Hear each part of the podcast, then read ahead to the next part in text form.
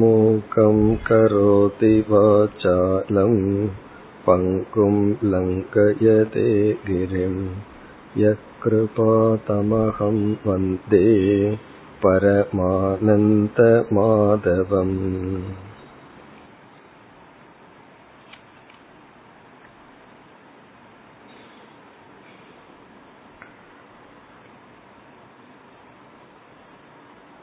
பக்தி என்ற சொல்லுக்கு இரண்டு பொருள்களை நாம் பார்த்தோம். முதல் பொருள், பக்தி என்பது ஒரு குறிப்பிட்ட சாதனை. நம் அன்பை இறைவனிடத்தில் செலுத்தி அன்பின் வெளிப்பாடாக செய்கின்ற ஜபம், பூஜை, தியானம், இறை தியானம், இது மட்டும் பக்தி என்பது முதல் பொருள். இங்கு இரண்டாவது பொருளாக பகவான் குறிப்பிட்டது அனைத்து சாதனைகளுக்குள்ளும் இறைவன் மீது இருக்க வேண்டிய அன்பு. அந்த பக்தனை பகவான் இந்த அத்தியாயத்தில் 5 படிகளாக பிரித்தார். அதை நாம் பார்த்து முடித்தோம். முதல் படியில் இருப்பவன் இறைவனை ஒரு கருவியாகவே பயன்படுத்துகின்றான். அவனுடைய இலக்கு இந்த உலகத்தில் உள்ள இன்பங்களை அனுபவித்தல், துன்பங்களை தவிர்த்தல். இறைவன் மீது பக்தியுடன் தர்மப்படி இவன் இன்பங்களை அனுபவிக்கும் பொழுது சிறிது சிறிதாக மனம் பக்குவத்தை அடைந்து இந்த தர்ம நெறியே இவனை இரண்டாவது படிக்கு அழைத்து செல்கின்றது. முதல் படியில் ஒருவன் பக்தி இல்லாமல் இருந்தால் அவன் முதல் படியிலேதான் இருப்பான். இங்கு பகவான் கூறுகின்ற நுண்ணிய கருத்து, இரண்டாவது படிக்கு ஒருவனை உயர்த்துவது பக்தி. இறைவன் மீதுள்ள பக்தி தான் இவனை இரண்டாவது படிக்கு உயர்த்துகின்றது, மனதை விரிவுபடுத்துகின்றது, சுயநலத்தை நீக்குகின்றது, பரநலம் என்கின்ற புத்தியை கொடுக்கின்றது. இரண்டாவது நிலையில் இருப்பவன் கர்மயோக பக்தன் என்று பார்த்தோம். அவன் சேவை, கடமைகள் இதில் ஈடுபட்டு மனதை விரிவடைத்து கர்மயோகத்தில் இருக்கின்றான். பக்தி இல்லாமல் கர்மயோகத்தை நாம் மேற்கொள்ள இயலாது. இவ்விதம் வாழ்ந்து வருகின்றவர்கள் அடுத்த படிக்கு செல்கின்றார்கள்.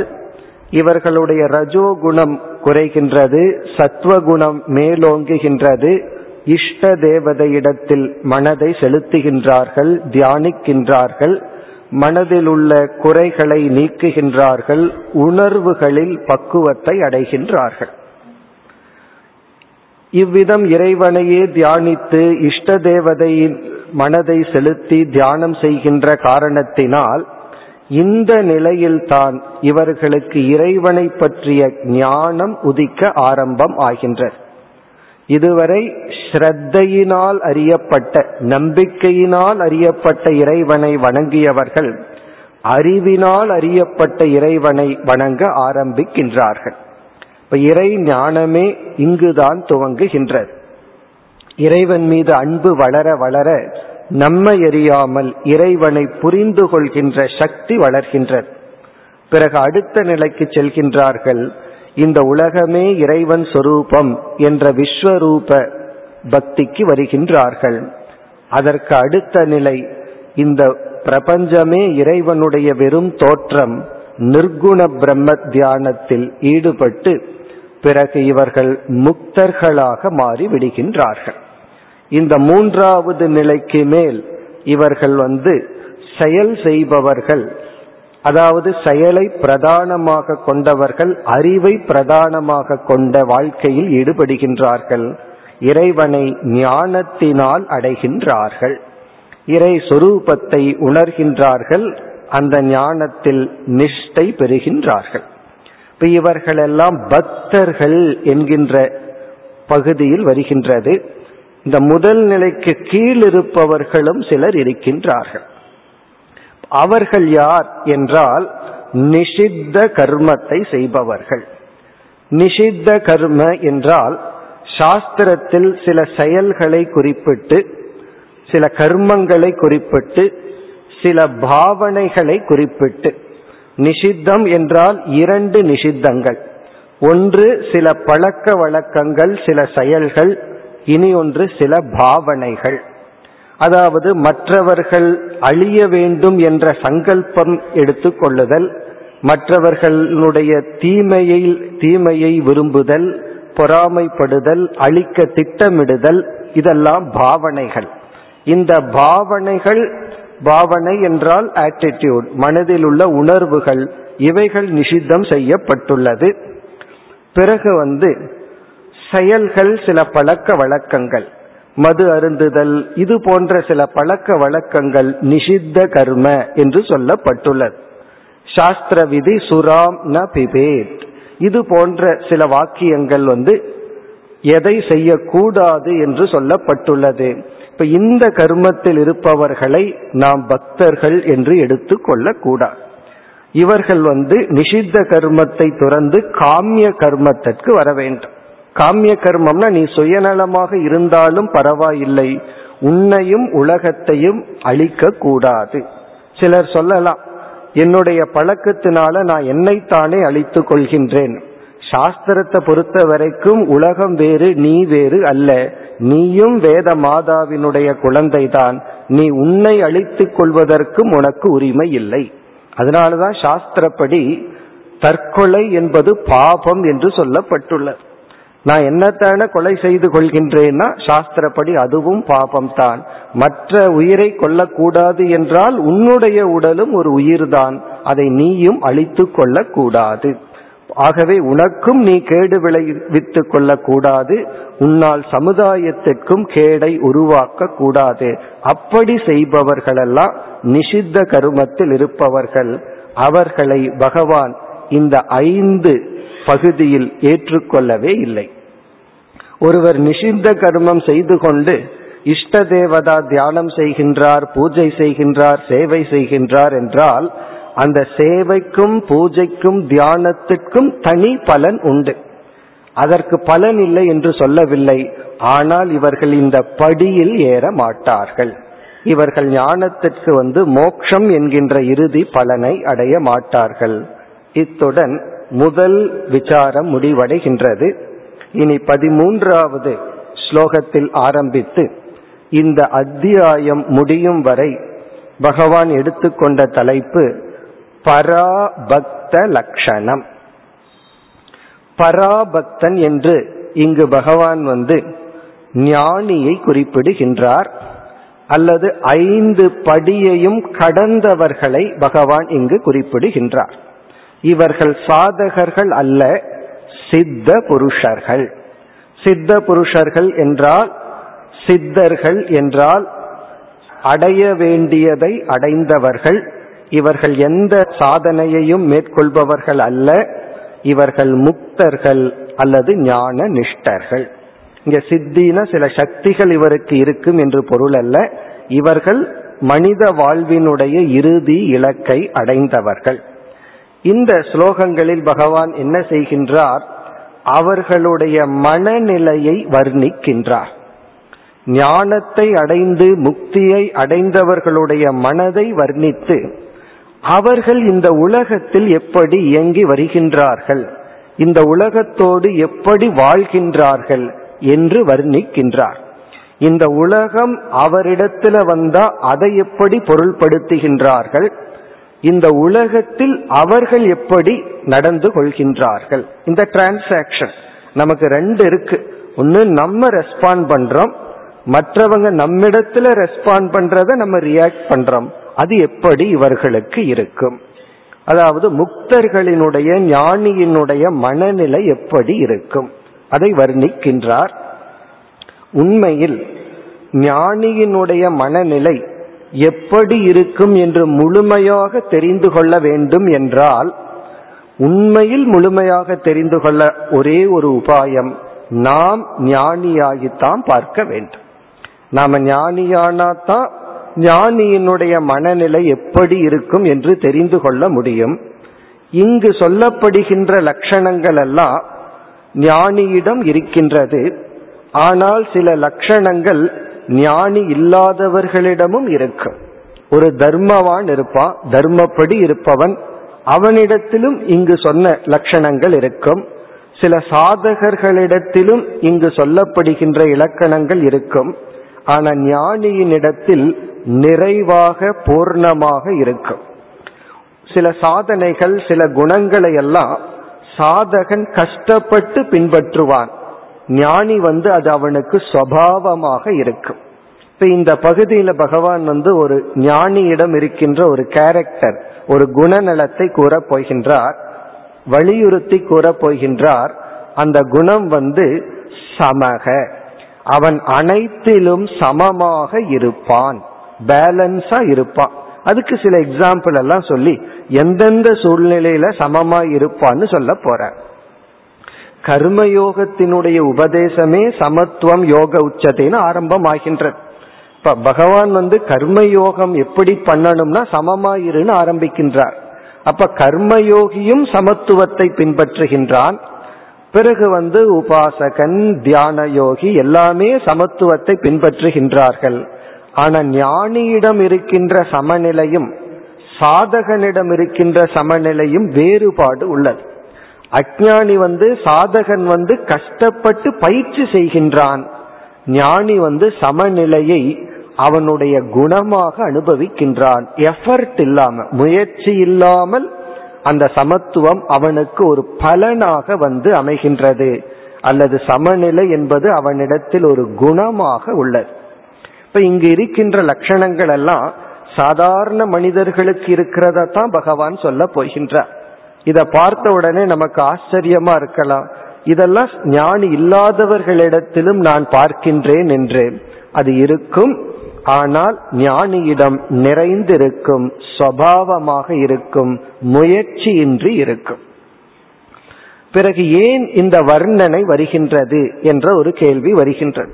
எதற்கு பகவான் ஞானியை வர்ணிக்க வேண்டும்? இத கீதையில பல இடங்களில் பகவான் செய்துள்ளார். இரண்டாவது அத்தியாயத்தில் அர்ஜுனன் ஒரு கேள்வியை கேட்டான், ஸ்தித பிரஜ்ஞனுடைய லட்சணம் என்ன?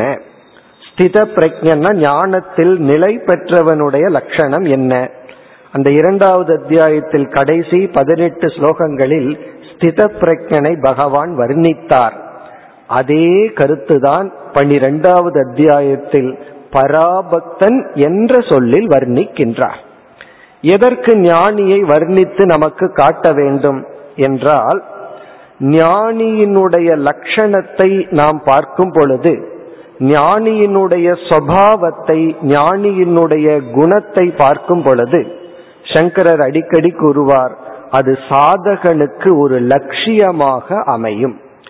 யாருக்கு இயற்கையா சுபாவமா இருக்கோ, சாத்தியமா இருக்கோ, அது சாதகனுக்கு ஒரு லட்சியம் ஆகின்றது. இப்ப இதையெல்லாம் நம்ம படிக்கும் பொழுது இது நமக்கு இலக்காக ஆகின்றது. ஆகவே நாம் நம் இலக்கை தெரிந்து கொள்ள இந்த வர்ணனையை பகவான் மேற்கொள்கின்றார். பிறகு இரண்டாவது முக்கிய காரணம், அதற்காகத்தான் பகவான் வர்ணிக்கின்றார். இரண்டாவது காரணம் என்னவென்றால், இந்த லட்சணங்களை பார்க்கும் பொழுதுதான் நமக்கு இந்த இலக்கில் ஒரு விருப்பம் ஏற்படும். மோட்சத்தை அடைய வேண்டும், மோட்சத்தை அடைய வேண்டும்னே சொல்லி கொண்டு போனால் என்ன மோட்சம் என்றே நமக்கு விளங்கவில்லை என்றால், மோட்சம்ங்கிற இடத்துல எப்படிப்பட்ட பலன் இருக்குங்கிறதே நமக்கு புரியவில்லை என்றால், அந்த சாதனையில் நமக்கு விருப்பம் இருக்காது. நம்முடைய சாதனை குறைவதற்கு காரணம், சாதனையினுடைய வேகத்துக்கு தடை வர காரணம் விருப்பமின்மை. விருப்பமின்மைக்கு காரணம் இலக்கினுடைய பெருமை, வேல்யூ நமக்கு தெரியவில்லை. மோட்சம்ங்கிறது இப்படிப்பட்ட மகத்துவமான பலத்தை உடையது என்று புரியாத காரணத்தினால்தான் விருப்பம் குறைகின்றது. விருப்பம் குறைகின்ற காரணத்தினால்தான் நம்முடைய சாதனையினுடைய வேகம் குறைகின்ற. இப்ப சாதனையை நம்ம உற்சாகத்துடன், பல கஷ்டங்கள் வரும் பொழுதும் அதை தொடர வேண்டும் என்றால் நமக்கு சாதனையில் விருப்பம் இருக்க வேண்டும். அதில் விருப்பம் வர வேண்டும் என்றால் சாத்தியத்தை நாம் உணர்ந்தாக வேண்டும். இது இப்படிப்பட்ட பலனை கொடுப்பது என்று தெரியத்தான் அந்த சாதனையில் நமக்கு விருப்பம் வரும். இந்த விளம்பரத்தினுடைய பிரின்சிபலே இதுதான். ஒரு புதிய ப்ராடக்டை நம்ம மேனுஃபேக்சர் பண்ணி அதை மக்களிடத்துல விற்கணும் என்றால் நம்ம எதை நம்ம ஹைலைட் பண்ணுவோம், அதனால கிடைக்கின்ற நன்மையைத்தான் அவர்களுக்கு புரிய வைப்போம். நீங்கள் இந்த பொருளை பயன்படுத்தினால் உங்களுக்கு என்ன நன்மை, மற்ற பொருளை காட்டிலும் இந்த பொருள்ல உங்களுக்கு எக்ஸ்ட்ராவா என்ன நன்மை கிடைக்கும், இந்த நன்மை இந்த மகத்துவத்தை தான் நாம் புகட்டுவதற்கு நம்ம எவ்வளவு செலவு பண்ணி அட்வர்டைஸ் பண்றோம். இந்த விளம்பரமே எதற்குனா மக்கள் மத்தியில் லட்சியத்தின் அல்லது பலனினுடைய ஒரு வேல்யூ, ஒரு மதிப்பை உருவாக்கத்தான். ஒரு மதிப்பை உருவாக்கிவிட்டால் அவர்களுக்கு ஆர்வம் வந்துவிடும். ஆர்வம் வந்துவிட்டால் அந்த பொருளை வாங்குகின்ற செயலில் ஈடுபடுவார்கள். அதற்காக தியாகத்திலும் ஈடுபடுவார்கள். இவ்வளவு பணம் போனாலும் பரவாயில்ல, மற்ற ப்ராடக்டை விட இந்த ப்ராடக்ட் விலை அதிகமாக இருந்தாலும் பரவாயில்ல, காரணம் என்ன, மேலான பலன் இருக்கின்றது என்ற ஒரு மதிப்பை மனதில் உருவாக்கத்தான். புராணங்கள் கதைகள் இதெல்லாம் எதற்குனா வெறும் திருடாத உண்மைய பேசு அப்படின்னு மட்டும் தர்மசாஸ்திரம் சொல்லி பிறகு சில கதைகள் எல்லாம் ஏன் சொல்லப்பட்டுள்ளது, ஸ்டோரியினுடைய பர்பஸ் என்ன, இப்ப ஹரிச்சந்திரனுடைய கதையினுடைய உள் நோக்கம் என்ன என்றால் உண்மை பேச வேண்டும் என்ற பண்பில் ஒரு மதிப்பை மனம் அடைய வேண்டும் என்பதற்காக. அதனாலதான் மகாத்மா காந்தி அந்த கதையினால இன்ஸ்பயர் ஆனார். வாக்கியம் யாருக்கும் ஒரு உற்சாகத்தை கொடுக்கிறார். உண்மைய பேசணும்னு படிச்சோம்னா வாய்மையே வெல்லும்னு படித்தால் அது நமக்கு வாய்மைப்படி இருக்கணுங்கிற ஆசையை கொடுத்து விடார். ஆனால் ஒரு கதையை உருவாக்கி அந்த கதையிலிருந்து அந்த கருத்தை சொல்லும் பொழுதுதான் நம்ம மைண்டில் ஒரு வேல்யூ வரும். அப்படி மோட்சத்தை அடைந்தவர்களுடைய வாழ்க்கையை பார்க்கும் பொழுதோ அல்லது மோட்சத்தின் அடைந்தவர்களுடைய மனநிலையை படிக்கும் பொழுதோ இப்படிப்பட்ட மனநிலையை இந்த மோட்சம் என்பது கொடுக்கின்றது அல்லது இந்த சாதனைகள் கொடுக்கின்றது என்று உணரும் பொழுது நாம் அந்த சாதனையில் ஈடுபடுவோம். பிறகு இந்த லட்சணம் எதற்காக அல்ல என்று நம்ம புரிந்து கொள்ள வேண்டும். இப்ப நம்ம ஞானியினுடைய மனநிலையை பார்க்க போறோம். இதெல்லாம் எளிமையான சொற்கள் தான். நம்மளே ஸ்லோகத்தை படிச்சோம்னா இதனுடைய டிரான்ஸ்லேஷன் மிக அழகா புரிந்துவிடும்.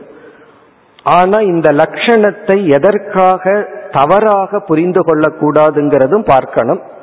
ஒன்று ஞானியினுடைய லட்சணத்தை எல்லாம் படிச்சுட்டு நம்ம யாரு ஞானி யாரு ஞானி இல்லைன்னு டெஸ்ட் பண்றதுக்கு இதை பயன்படுத்தக்கூடாது. இது ஒரு லிஸ்ட நம்ம வச்சுட்டு இவர் ஞானியா இல்லையா அப்படின்னு மற்றவர்களை சோதிக்கிறதுக்காக இந்த லட்சணம் கொடுக்கப்படவில்லை. ஏன்னா சில பேர்த்துக்கு ஞானிக்கு ஒரு டெபினிஷன் கொடுத்த உடனே இந்த டெபினிஷன் யாருக்கு இருக்கு இல்லைன்னு பார்க்க ஆரம்பிப்பார். ஆகவே இது மற்றவர்கள் ஞானியா இல்லையான்னு கண்டுபிடிக்கிறதுக்காக பகவான் இதை கொடுக்கவில்லை. யாரெல்லாம் ஞானின்னு கண்டுபிடிக்கிறதுக்கு உங்களுக்கு ஒரு லட்சணம் கொடுக்கறேன், ஆசிட் டெஸ்ட் போல கொடுக்கறேன், கண்டுபிடிச்சிட்டு இருங்கிறதுக்கு கொடுக்கவில்லை. ஆகவே இந்த லட்சணத்தை மற்றவர்களுக்கு இருக்கா இல்லையான்னு இதை படிச்சுட்டு ஆராயவே கூடாது. இது அதற்காக பகவான் கொடுக்கப்படவில்லை. முதல் கருத்து. அப்ப இத யாருக்கு யாராவது இடத்துல அப்ளை பண்ண கூடாது. இரண்டாவது கருத்து இத படிச்ச உடனே நமக்கு இல்லையேன்னு ஒரு சோர்வு வரக்கூடாது. ஏன்னா இதையெல்லாம் நான் எப்போ அடைவேன், எப்படி அடைவேன், இதெல்லாம் நம்மால முடியாதுன்னு நம்ம டிஸ்கரேஜ் பண்றதுக்காக பகவான் இதை குறிப்பிடவில்லை. பல இடத்துல மோட்சத்தை அடையிறது சுலபம் என்றே சொல்வார். ஆகவே நமக்கு சோர்வூட்ட பகவான் இதை குறிப்பிடவில்லை.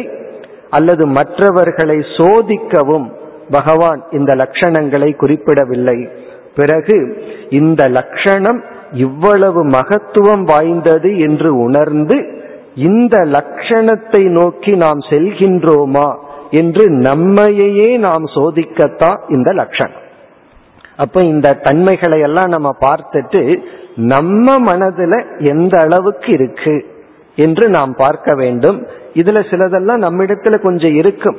யாரிடத்திலையும் இங்க சொல்லப்படுகின்ற குணம் இல்லாமல் இல்லை. கொஞ்ச நேரம் இருக்கும், கொஞ்ச நேரம் இருக்காது.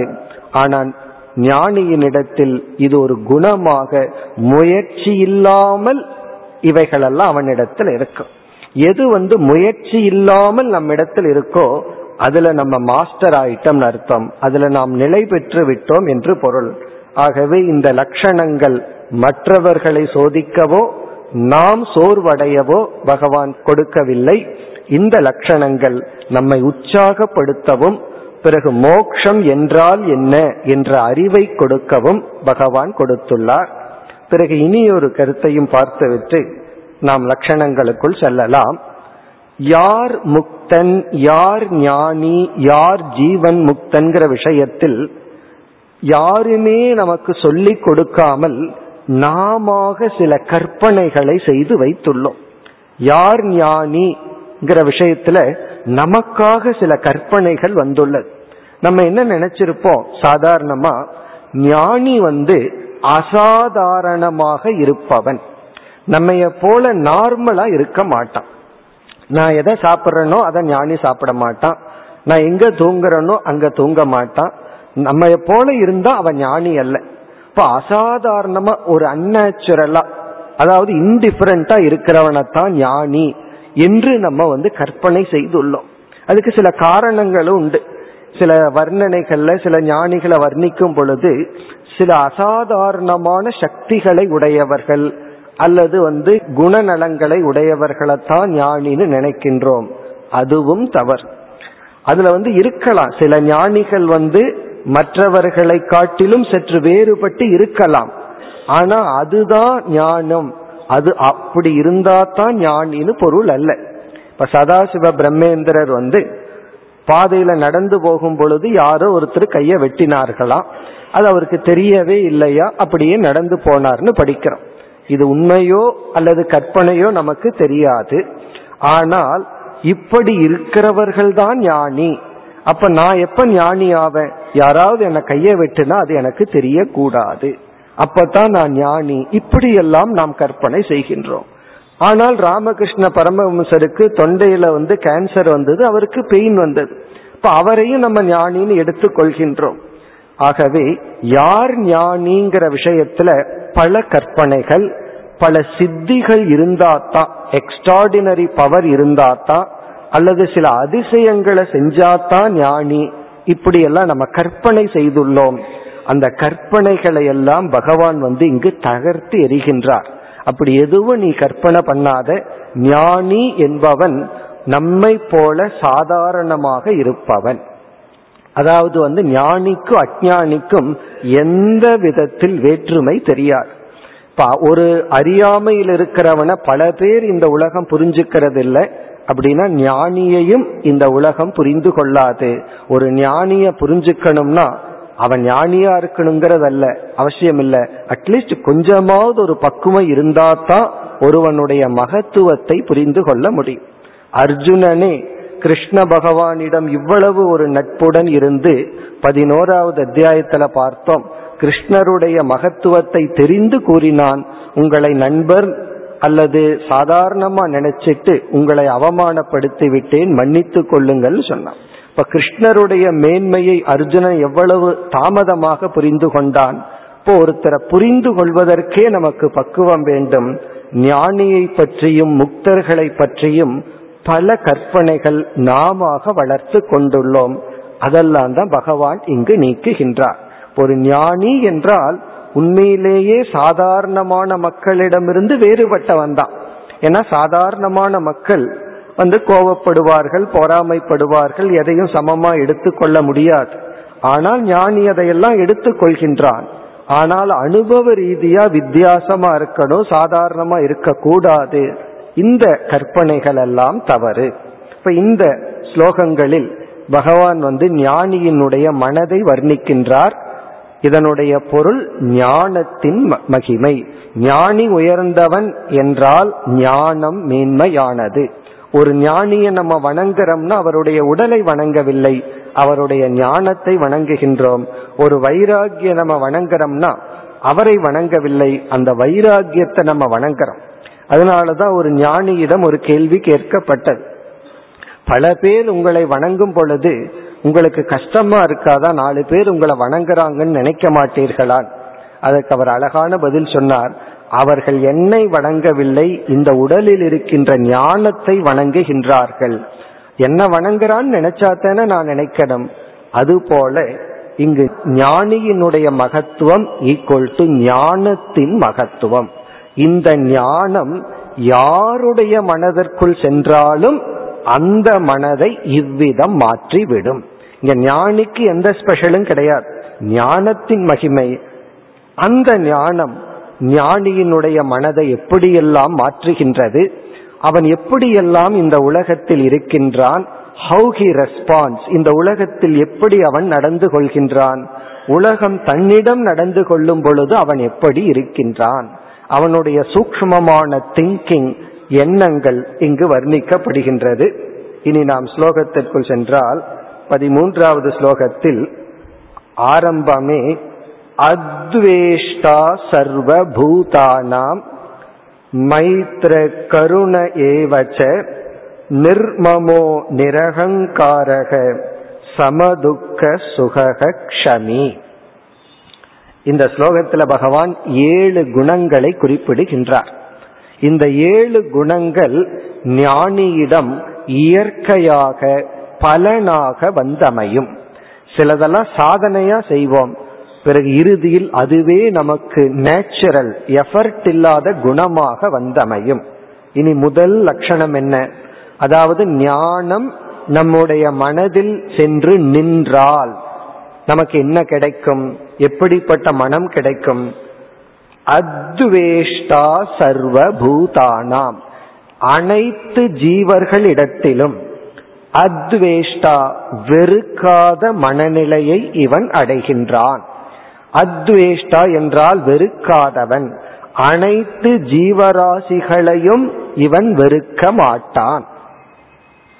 அதாவது ஞானம்ங்கிறது ஒன்று உள்ள போயிட்டா சில உணர்வுகளை அடியோடு இந்த ஞானம் மனதிலிருந்து நீக்கிவிடும்.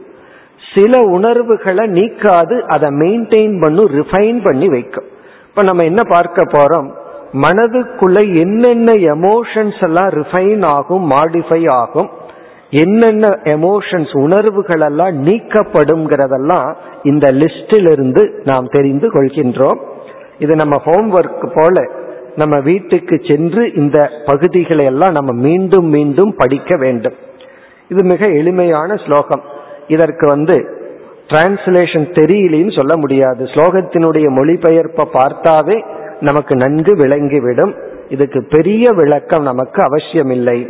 இப்ப அத்வேஷ்டாங்கிறது முதல் லட்சணம். மனதில் உள்ள வெறுப்பு என்கின்ற உணர்வு அவனுக்கு நீங்கிவிடும். பொதுவா வெறுப்பு அப்படிங்கிறது மற்ற உயிரினங்கள் மீது தான் வைப்போம், மற்ற மனிதர்கள் மீது தான் தோன்றும். இந்த ஜடமான பொருள் மீது பிடிச்சா எடுத்துக்குவோம், பிடிக்கலினா வேண்டான்னு விட்டுருவோம். நான் பழைய டிவியை வெறுக்கிறேன், பழைய காரை வெறுக்கிறேன்னு சொல்ல மாட்டோம். கார் பழசாயிடுது வேண்டான்னா அதை விட்டுட்டு வேற கார் எடுத்துக்குவோம், அதுக்காக அதை நம்ம வெறுக்க மாட்டோம். இப்ப ஜடமான பொருள் மீது ஹேட்ரட்ங்கிறது அவ்வளவு பெருசா வராது. இந்த வெறுப்புங்கிறது இனியொரு ஹியூமன் பீயிங், வேறொரு உயிரினத்துல தான் நமக்கு தோன்றும். குறிப்பா ஒரு மனிதன் இனியொரு மனிதனைத்தான் வெறுப்பான். நம்ம ஸ்ட்ரீட்ல பார்ப்போம், ஒரு நாய் இனியொரு நாய் மீதுதான் சண்டை போட்டுட்டு இருக்கும். ஏன்னா அது ரெண்டு ஒரே உணவை நாடி போகும் பொழுது அப்போ ஒரு ஜீவன் இனியொரு ஜீவனை வெறுக்கின்றான். இந்த வெறுப்புக்கு என்னென்ன காரணம்னா நம்ம யோசிச்சு பார்த்தோம்னா பெரிய லிஸ்டே இருக்கும்.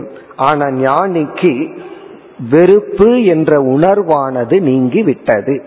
இது ஞானிக்கு நீங்கி விட்டதுன்னு சொல்றதை விட ஞானம் இவனுடைய மனதிலிருந்து நீக்கி விட்டது. இப்ப ஞானத்தினுடைய பெரிய மகத்துவம் என்ன என்றால் இவனுடைய மனதில் வெறுப்பு என்ற உணர்வு தோன்றாது. சில பேர் ஞானியை புரிந்து கொள்ளாமல் அவங்க கோவிச்சுக்குவாங்க, இந்த மாதிரி பண்ணுனான்னு சொல்லுவார்கள். ஒருத்தரை பார்த்து நீங்க ஞானி மகான்னு சொல்லிட்டு அடுத்த நிமிஷம் உங்களுக்கு நீங்க கோவிச்சுக்குவீங்கன்னு நினைச்சா என்ன அர்த்தம்னா புரிஞ்சுக்கலன்னு அர்த்தம். ஆகவே ஞானியை கண்டு யாரும் பயப்படக்கூடாது, ஞானியும் யாரை கண்டு பயப்பட மாட்டான். அத பிறகு பகவான் சொல்ல போகின்றார். இப்ப அத்வேஷ்டா என்றால் வெறுப்பு மனதிலிருந்து முழுமையாக நீங்கியவன் ஞானி. அவனால் வெறுத்தல் என்கின்ற ஒரு உணர்வை பார்க்க முடியாது. இன்டிஃபரண்டா இருக்கலாம் அல்லது விலகி போலாம், ஆனால் வெறுக்க முடியாது. இந்த வெறுப்பு வெறுப்பினுடைய சீட் என்ன, வெறுப்பினுடைய விதை என்னன்னு பார்த்தா பற்றுதான், அட்டாச்மெண்ட். பற்றுதான் வெறுப்புங்கிற ஒரு உருமாற்றத்தை அடைந்துள்ளது. இப்ப இதுல இருந்து என்ன புரிந்து கொள்ளலாம்? இவனுக்கு வெறுப்பு என்பது மனதிலிருந்து நீங்கி உள்ளது என்றால் பற்று என்பதும் மனதிலிருந்து நீங்கி உள்ளது. ஏன்னா பற்று நீங்கினாத்தான் பற்றிலிருந்து உருமாறிய வெறுப்பும் மனதிலிருந்து நீங்கும். இனி அடுத்த சொல் மைத்ரக. மைத்ரக என்றால் மற்ற ஜீவர்களுடன், மற்ற மனிதர்களுடன், குறிப்பாக மற்ற மனிதர்களுடன் நற்புணர்வுடன் இவன் இருப்பான். ஆங்கிலத்துல he is friendly அப்படின்னு சொல்லுவோம். friendly எல்லாத்துக்கிட்டையும் நட்புணர்வுடன் இவன் இருப்பான். இதுலயும் ரொம்ப ஒரு சூக்ஷ்மமான சட்டில் பாயிண்ட் இருக்கு. பொதுவாக ஒரு மற்றவர்களில் மற்றவர்களிடத்தில் இல்லாத ஒன்றை நாம் அடைந்தால், இப்போ ஒரு 1000 பேர் இருக்காங்க, 1000 பேரிடம் இல்லாத ஒன்று ஒருவனுக்கு வந்தால் அதுவே இவனை மற்றவர்களிடமிருந்து விலக்கிவிடும், தனிமைப்படுத்தி விடும். இப்ப ஞானியிடம் என்ன கிடைச்சிருக்குன்னா அவனை சுற்றி இருப்பவர்களிடம் இல்லாத ஞானம் அவனுக்கு கிடைச்சிருக்கு. இந்த உலகத்துல மிக உயர்ந்த பொருள் என்னன்னா இந்த ஞானம்தான். இந்த ஞானம் அவனை தனிமைப்படுத்தி மற்றவர்களிடம் அவன் இணங்க முடியாத நிலை வந்து விடுமானா இந்த ஞானம் அதை கொடுக்காது. இப்போ ஒரு கிராமத்துல பெரிய செல்வந்தர் இருந்தா அவர் அந்த கிராமத்திலிருந்து தனிமைப்படுத்தப்பட்டு விட்டார். அவர் இனியொருத்தரிடம் யாரிடத்துல ரிலாக்ஸ்டா பழகுவார்னா பக்கத்து கிராமத்துக்கு தனக்கு நிகரா இருக்கிறவரிடத்துலதான் பழக முடியும். இவர் அந்த கிராமத்தில் இருக்கிற ஏழையிடம் போனாலே அவன் இவர் ஒரு மனிதனா பார்க்க மாட்டான். இவர் அந்த பணத்துடன் கூடிய மனிதனா பார்த்து எக்ஸ்ட்ரா ரெஸ்பெக்ட் கொடுப்பான். இந்த செல்வந்தருக்கு சாதாரணமா அவனிடத்துல பழக முடியாது. இவர் விரும்பினாலும் இவரிடம் அப்படி பழக மாட்டார்கள். அப்படி ஏதாவது ஒரு ஐஸ்வர்யம், அறிவோ பணமோ பதவியோ நமக்கு வந்தால் நம்மை தனிமைப்படுத்திவிடும், நம்மை சமுதாயத்திலிருந்து விலக்கிவிடும். ஆனால் ஞானிக்கு ஞானம் அவனை விலக்கி விடாது. மற்றவர்கள் எவ்வளவு அறியாமையில் இருந்தாலும் இவன் மற்றவர்களிடம் ஒரு நட்புணர்வுடன் இருப்பான் அல்லது இருக்க வேண்டும். ஆனா மற்றவர்கள் வேணா இவனிடத்துல நட்புணர்வுடன் இல்லாமல் இருக்கலாம், இவனை புரிந்து கொள்ளாமல். he is ready அர்த்தம் இவன் மற்றவர்களுடன் நட்புணர்வுடன் இருப்பான். அப்படின்னா இவன் சாதாரணமா எல்லோரிடமும் நண்பர்களை போல் பழகுவான். அடுத்த லட்சணம் கருணக ஏவச்ச. இவனுடைய மனதில் துயரப்பட்டவர்களை பார்க்கும் பொழுது கருணை என்ற உணர்வு ஏற்படும். இதெல்லாம் முக்கியமான கருத்து. ஒரு கோணத்துல நம்ம நினைச்சிருக்கிறோம் ஞானி உலகம் பொய் மித்தியான்னு புரிஞ்சுட்டான், உலகமே மித்தியான்னு புரிஞ்சுட்டான், ஒருத்த இன்பத்தை அடைஞ்சா என்ன துன்பத்தை அடைஞ்சா என்ன, இவன் கல்லு போல் இருப்பான், உணர்வற்று இருப்பான், ஜடமாக இருப்பான்னு நினைக்கிறான். அப்படி அல்ல. ஒருவன் துயரம் என்ற ஒரு சூழ்நிலையில் இருந்தால் இந்த துயரத்தை பார்க்கும் பொழுது நம்ம மனதுல இயற்கையா வரவேண்டிய உணர்வு கருணை. யாராவது கஷ்டப்பட்டா கஷ்டப்படுறாங்கிறத நம்ம பார்க்கும் பொழுது ஒரு பக்குவம் அடைந்த மனம், சாத்விகமான மனம், உயர்ந்த மனத்துல கருணைங்கிற உணர்வு தான் வரணும். இது இயற்கை. பகவான் அப்படி படைச்சிருக்கார். மேலான மனம், தூய்மையான மனதுல இயற்கையா கருணை தான் வரும். ஆனா பல சமயங்கள்ல யாராவது கஷ்டப்பட்டா, அதுவும் நமக்கு வேண்டிய பகைவர்கள் கஷ்டப்பட்டா நம்ம என்ன சொல்லுவோம் தெரியுமோ, அவனுக்கு அப்படித்தான் வேணும்னு சொல்லுவோம். அந்த கருணை வர்றதுக்கு பதிலாக சில பேர் மனதுல சந்தோஷம் வரும். ஆனா அந்த சந்தோஷத்தை காட்டிக்காம ஆழ்ந்த மனசுல சந்தோஷம் வரும், வெளியே வந்து ஐயோ பாவம் சொல்வார்கள், அல்லது வந்து அவன் பாவம் செஞ்சிருக்கான் அதனால அனுபவிக்கிறான்னு சொல்வார்கள். ஆனா ஞானியினுடைய மனதில் கருணை ஏற்படும். பிறகு இந்த கருணை வந்து அவனை துயரப்படுத்தாது, அதுதான் முக்கியம். அஞ்ஞானிக்கும் கருணை ஏற்படும். இப்ப குழந்தை கஷ்டப்பட்டா தாய் தந்தை மனசுல வந்து கருணை ஏற்படும். அது கருணைன்னு சொல்வதை விட அது பாசம் ஏற்பட்டு இவர்களும் துயரத்தை அனுபவிக்கின்றார்கள். ஏற்கனவே ஒரு குழந்தை கஷ்டப்படுது, அந்த குழந்தைய பார்த்து பெற்றோரும் கஷ்டப்பட்டா இப்ப ரெண்டு பேரும் கஷ்டப்படுகின்றார்கள். அப்படி இல்லாமல் ஞானிக்கு வருகின்ற கருணை அவனுக்கு வேதனையை, சோகத்தை கொடுக்காது. இப்ப நம்ம இங்க கருணையை எப்படி புரிந்து கொள்ள வேண்டும்? சோகமாக மாற்றம் அடையாத கருணையை ஞானி அடைகின்றான். அதான் ஜீவகாருண்யம் அப்படின்னு சொல்றது. ஜீவகாருண்யம்னா ஜீவர்கள் கஷ்டப்படும் பொழுது ஞானி வந்து அந்த நேரத்தில் தன்னை துயரப்படுத்தி கொள்ளாத கருணையை அடைவான். இனி அடுத்தது நிர்மமக. நிர்மமக என்றால் ஞானியும் இந்த உலகத்தில் வாழ வேண்டும் என்றால் பொருள்களை பயன்படுத்துவான். பொருள்களை பயன்படுத்தித்தான் இந்த உலகத்தில் வாழ முடியும். அது உடலையும் மனதையும் தூய்மையாக, உடலுக்கு ஆரோக்கியம் தேவையான பொருள்களை அவன் பயன்படுத்தித்தான் ஆக வேண்டும். அப்படி பொருள்களை பயன்படுத்தும் பொழுது அந்த பொருள்களிடத்தில் என்னுடையது என்ற மமகாரம் இருக்காது. இப்ப நிர்மமக என்றால் இது என்னுடையதுன்னு ஆழ்ந்த மனதுல கிளைம் பண்ண மாட்டான். மேலோட்டமா வாயில சொல்லிக்குவான், இது என்னுடையதுதான்னு சொல்லி. சில பேர் இந்த வேதாந்தம் படிக்க வந்த உடனே எதுவுமே என்னுடையதுன்னு சொல்லக்கூடாதுன்னு அதை எங்க ஃபர்ஸ்ட் ஃபாலோ பண்ண ஆரம்பிப்பார்கள் தெரியுமோ? பகவத்கீதை புஸ்தகத்துல பேர் எழுத மாட்டார்கள். காரணம் என்ன? பேர் எழுதிட்டா மமகாரம் வந்துடும். சரி, பகவத்கீதை புஸ்தகத்துல ஆரம்பிக்கிறீங்களே, பேங்க்ல பணத்தை போட்டு பேர் எழுதாம இருக்கட்டும்னா அது கிடையாது. இந்த புஸ்தகத்துல பேர் எழுதாம இருக்கிறது, என்னுடையதுன்னு வாயில சொல்லாம இருக்கிறது, இது சாதனை அல்ல. விவகாரத்துல அதை மெயின்டைன் பண்றோம், வாயளவில் அதை நம்ம சொல்றோம், இது உன்னுடையது என்னுடையதுன்னு. ஆனால் ஆழ்ந்த மனதில் மமகாரம் இல்லை. இப்படி சொன்ன உடனே நம்மையே ஏமாத்துற மாதிரி இருக்கு. அப்ப எல்லாமே ஆழ்ந்த மனதில் வச்சுட்டு வெளியே பண்ணலாமா அப்படின்னு தோன்றும். நமக்கு எப்படி மமகாரம் இல்லாம அந்த பொருளை கையாளுறோம்ங்கிறது எப்படி கண்டுபிடிப்பது? அதுக்கு ஒரு டெஸ்ட் இருக்கு. நம்மளே கற்பனை பண்ணி பார்க்கணும், எந்தெந்த பொருளை எல்லாம் நான் யூஸ் பண்ணிட்டு இருக்கிறனோ, அது வீடாகலாம், வாகனமாகலாம், பொருள்களாகலாம், ஞானியை பொறுத்த வரைக்கும் இந்த உடலாகவும் ஆகலாம். அவனுக்கு இந்த பாடி ஒரு ஆப்ஜெக்ட் தான். அந்த பொருள்கள் எல்லாம் இப்பொழுதே என்னை விட்டு சென்று விடுகிறதுன்னு ஒரு கற்பனை பண்ணி பார்க்கணும். ஜஸ்ட் இமேஜினேஷன், ஒரு கற்பனை பண்ணி பார்த்து பிறகு அது இல்லாமல் நான் எப்படி இருப்பேன்னு பார்க்கணும். அது இல்லாவிட்டாலும் உடல்ல சில கஷ்டங்கள் இருக்கலாம், ஆனா ஆழ்ந்த மனதில் எனக்கு ஒரு குறை இல்லை என்று நான் நினைத்தால் அப்பொழுது எந்த பொருளை வேண்டுமானாலும் கையாளலாம். ஒரு ஆப்ஜெக்டை ஹேண்டில் பண்றது தவறு கிடையாது, அதனுடைய லாஸ் என்ன பாதிக்க கூடாது.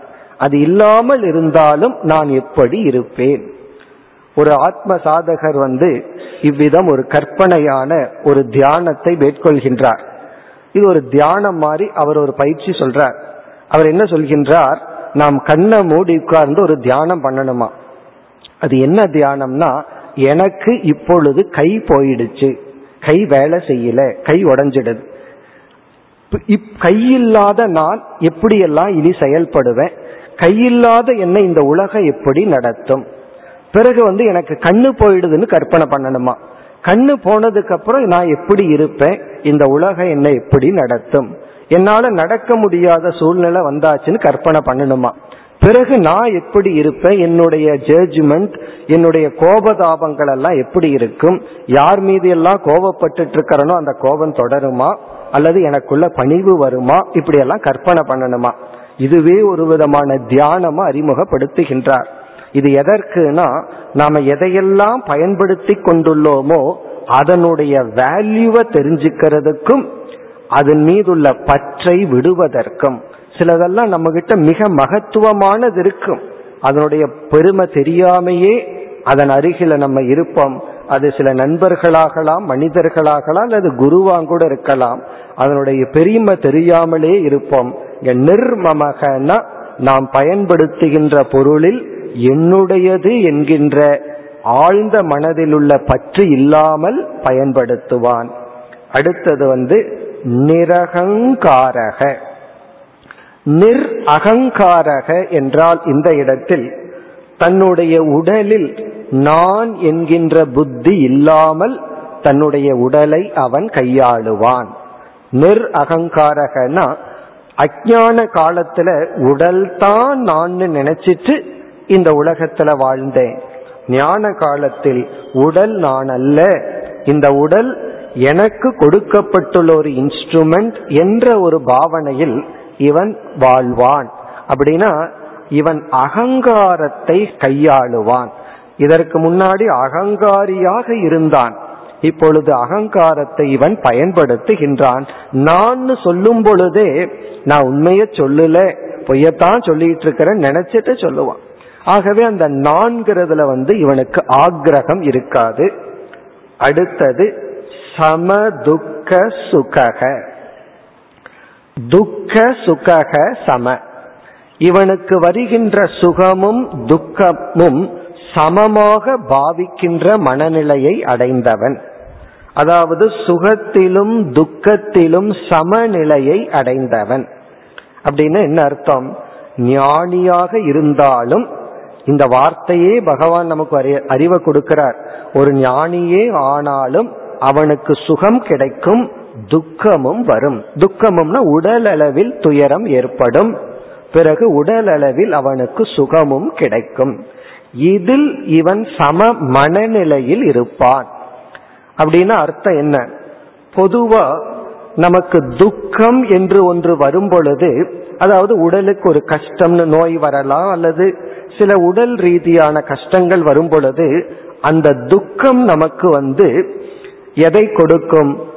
பயத்தை கொடுக்கும். சில பேரு துக்கம் வராமையே துக்கத்தை நினைச்சு பயப்படுவார்கள், அல்லது துக்கத்தை கண்டு ஓடுவார்கள். இவன் அப்படி அல்ல, அந்த துக்கத்தில் துக்கத்தை கண்டு பயந்தோட மாட்டான், துக்கத்தை தவிர்க்கவும் மாட்டான், அதை சமமாக ஏற்றுக்கொள்வான்.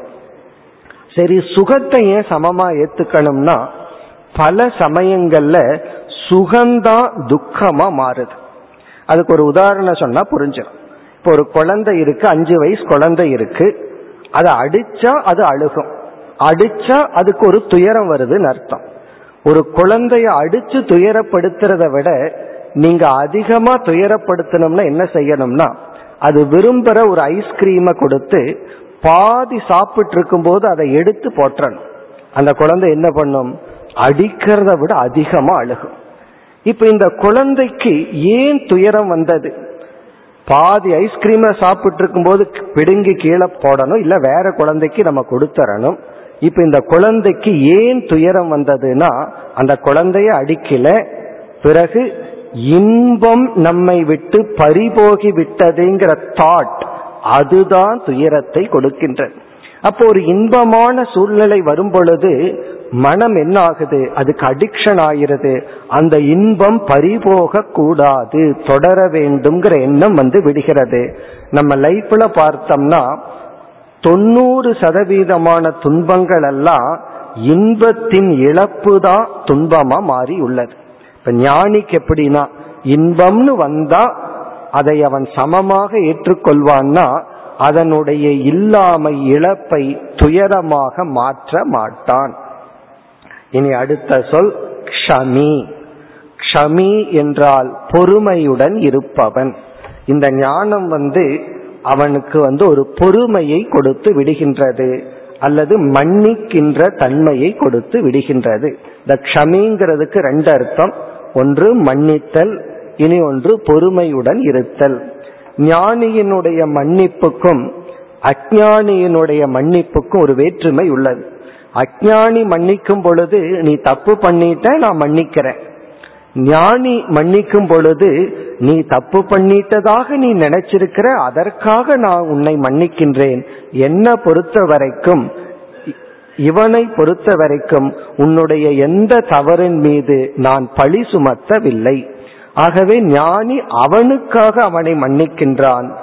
அல்லது க்ஷமி என்றால் பொறுமையுடன் இருத்தல். இந்த ஞானம் இவனை பொறுமையாக்கி விடும். காரணம் என்ன? ஞானம் இவனை நிறைவுபடுத்தும் பொழுது இவன் எதை நோக்கியும் ஓட வேண்டிய அவசியமில்லை. ஆகவே பொறுமையை அடைகின்றான். சாதகனும் பொறுமையை பயிற்சி செய்கின்றான், ஞானியும் பொறுமையா இருக்கான். ஞானி பொறுமையா இருக்கிறது கேரக்டர், ஸ்வபாவம். அஞ்ஞானி பொறுமையா இருக்கிறது, அது ஒரு பயிற்சி. இனி அடுத்த ஸ்லோகத்தில் சந்துஷ்ட சததம் யோகி யதாத்மா திருட நிச்சயக மையர்பித மனோபுத்திஹி யோ மத்பக்த சமே பிரியக. இங்க கடைசியில பகவான் என்ன சொல்றார்? யஹ மத் பக்தக, இப்படிப்பட்ட என்னுடைய பக்தன் யாரோ, சக மே பிரியக, அவன்தான் எனக்கு உண்மையில் பிரியமானவன். இப்ப கடவுள் இந்த ரகசியத்தை சொல்றார்.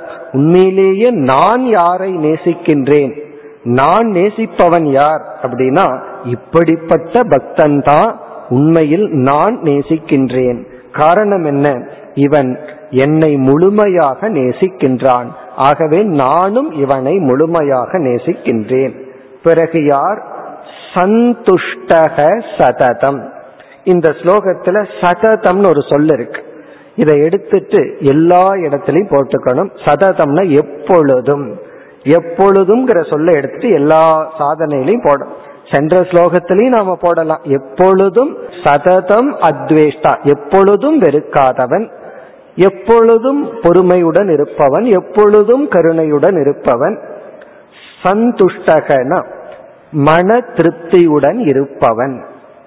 சந்துஷ்டகனா கிடைப்பதில் மகிழ்ந்து இருப்பவன், கண்டென்ட் பர்சன் அர்த்தம். எப்பொழுதுமே ஒரு திருப்தி அவனிடத்தில் இருக்கும்.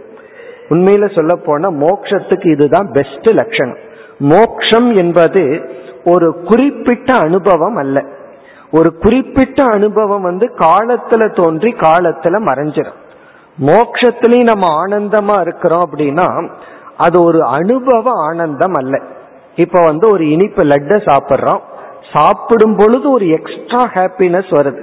அதுபோல மோட்சம் அப்படிங்கிறது ஒரு குறிப்பிட்ட காலத்துல வர்ற அனுபவம் அல்ல, ஆனால் மனதில் உள்ள சாமானிய அனுபவம், மனதில் உள்ள ஒரு பொதுவான நிறைவு, அதுதான் இந்த சொல்லால் குறிப்பிடப்படுகிறது. சந்துஷ்டகன கண்டென்ட்மெண்ட், நம்மிடத்திலேயே நாம் எப்பொழுதும் திருப்தியாக இருத்தல். சததம் சந்துஷ்டக. பிறகு அடுத்த சொல் யோகி. இங்க யோகி என்றால் புலனடக்கத்தை அடைந்தவன். ஏன்னா இந்த வார்த்தையை நம்ம தவறா புரிந்துக்கிறதுக்கு வாய்ப்பு இருக்கு. இப்ப யோகின்னு சொன்னா உடனே நம்ம என்ன நினைப்போம்? இப்ப ஞானி யோகியா இருக்கணும், ஏதோ ஒரு எக்ஸ்ட்ராடினரி பவர் இருக்கு, அப்படி பொருள் அல்ல. இங்க யோகி என்றால் புலனடக்கத்தை இயற்கையாக அடைந்தவன். அதாவது கஷ்டப்பட்டு இவன் இந்திரியத்தை அடக்க வேண்டாம், இவனுடைய இந்திரியம் அடங்கியே உள்ளது. அது எப்படி என்றால், அறியாமையில் இருப்பவனுக்கு சில பொருள்களை பார்த்தா மோகம் ஏற்படும், சில பொருள்களை பார்த்தா துவேஷம் ஏற்படும்.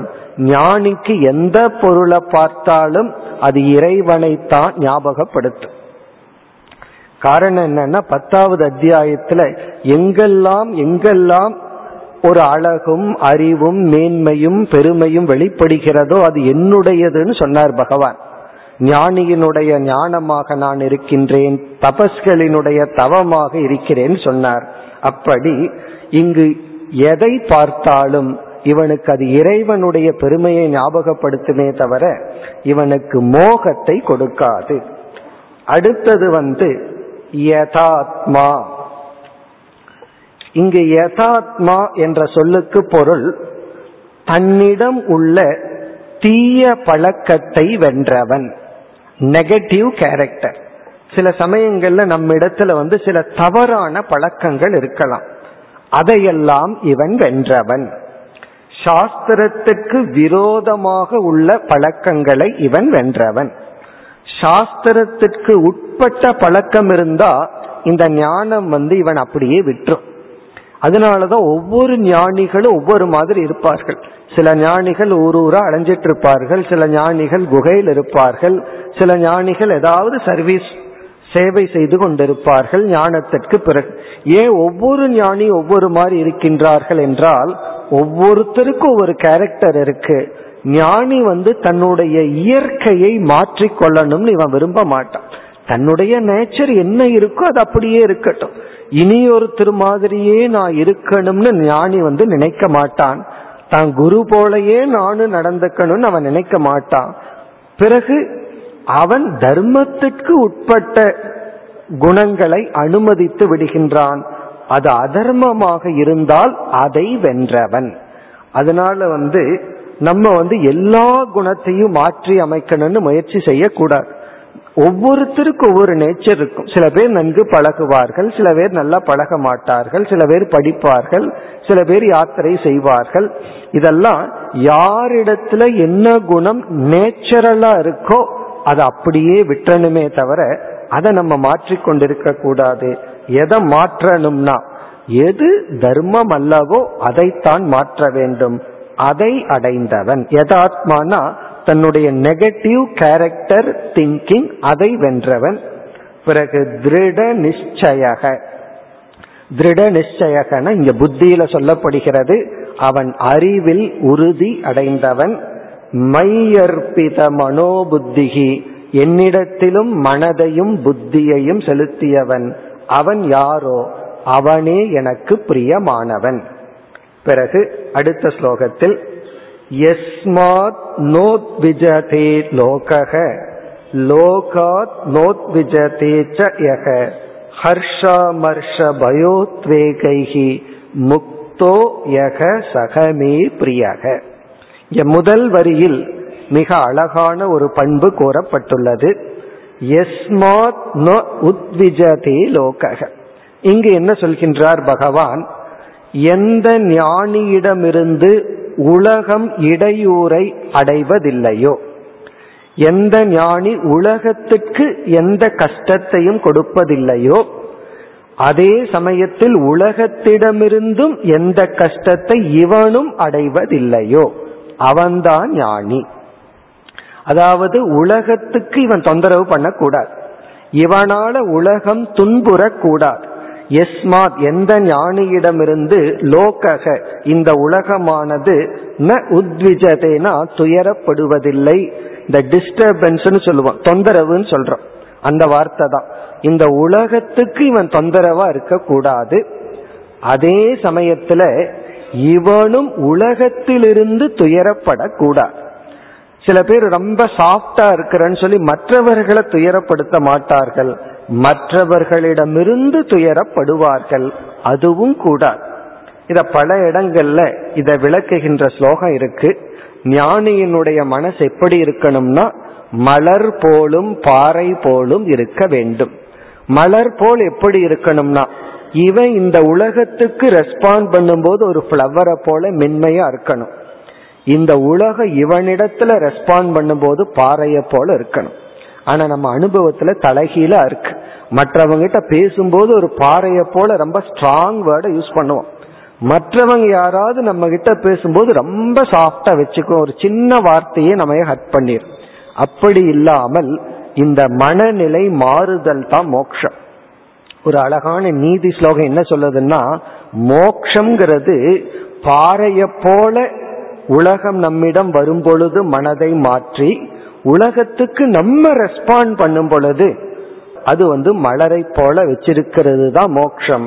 அதை கூறி ஹர்ஷ அமர்ஷ பய உத்வேகைகி முக்தக, சில உணர்வுகளை எல்லாம் பகவான் கூறி இதிலிருந்து விடுதலை அடைந்தவன். ஹர்ஷ, ஹர்ஷனா அதிகமாக மகிழ்ச்சி அடைதல். இன்பத்தை கொடுக்கிற பொருள் ஏதாவது கிடைச்சா தன்னை மறந்து மகிழ்ச்சி அடைதல்.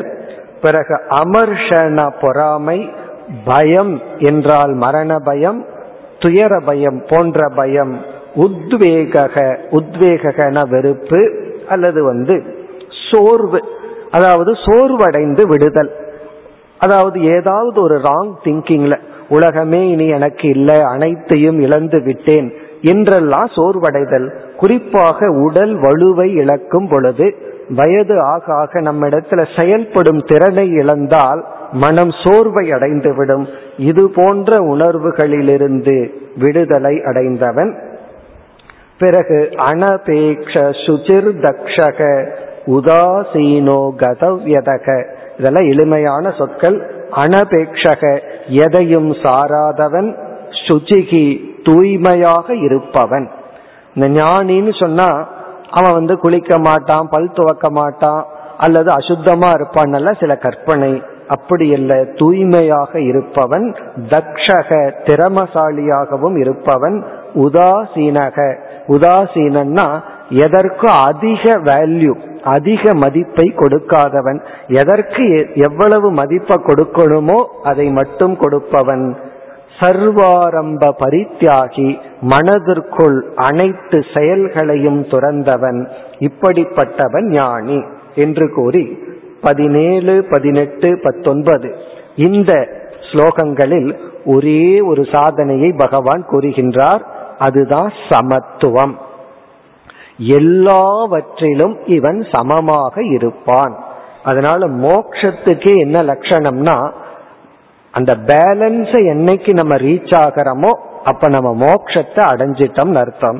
இந்த ஸ்லோகத்துல சமத்துவத்துக்கு சில உதாகரணங்கள் கொடுக்கிறார். நத்வேஷ்டி நஹ்ருஷ்யதி நத்வேஷ்டி, அதிக உற்சாகமும் அதிக வெறுப்பும், அதாவது வெறுப்பும் அற்றவன், துயரமற்றவன். பிறகு சத்ரௌ மித்ரேச்ச, இவனிடத்தில் நண்பனாக இவனிடம் பழகுபவர்களிடமும் இவனிடத்தில் வெறுப்புணர்வுடன் இருப்பவர்களிடத்திலும், பிறகு சீதம் உஷ்ணம் சுகம் துக்கம் குளிர் வெப்பம் இது போன்ற அனுபவங்களிடத்திலும் சமமாக இருப்பவன். துல்லிய நிந்தா ஸ்துதிர் மௌனி, நிந்தான தன்னை நிந்தனை செய்பவர்கள், தன்னை ஏசுபவர்கள், பிறகு தன்னை புகழ்பவர்கள், இவர்கள் அனைவரிடத்திலும் சமமாக இருப்பவர்கள் என்று கூறி பிறகு இறுதி ஸ்லோகத்துல பகவான் பக்தியின் மகத்துவத்தை கூறி முடிவுரை செய்கின்றார். இடையில எல்லாம் இவர்களெல்லாம் என்னுடைய பக்தன், ஞானிதா எனக்கு பிரியமானவன் சொல்லிட்டு பிறகு கடைசியில பகவான் என்ன சொல்றார், என் மீது சிறிதளவாவது யாருக்காவது பக்தி இருந்தால் அவனே எனக்கு பிரியமானவன். ஒரு என்கரேஜ்மெண்ட் கொடுக்கிறார். உன்னால சிறிதளவு என்னை நேசிக்க முடியும் என்றால் முதல்ல நீ என்னை அக்செப்ட் பண்ணிக்கும், இறைவன் ஒரு தத்துவம் இருக்கிறதாக ஏற்றுக்கொண்டு அந்த இறைவனிடத்தில் உன் மனதை சிறிதளவு செய்ய முடிந்தால் பிறகு அவனே அதீவ பிரியக, அவன் எனக்கு மிக மிக பிரியமானவன் என்று பகவான் இந்த அத்தியாயத்தை நிறைவு செய்கின்றார். நாமும் நிறைவு செய்வோம். ஓம் பூர்ணமத பூர்ணமிதம் பூர்ணாத் பூர்ணமுதச்யதே பூர்ணஸ்ய பூர்ணமாதாய பூர்ணமேவாவசிஷ்யதே. ஓம் சாந்தி சாந்தி சாந்தி.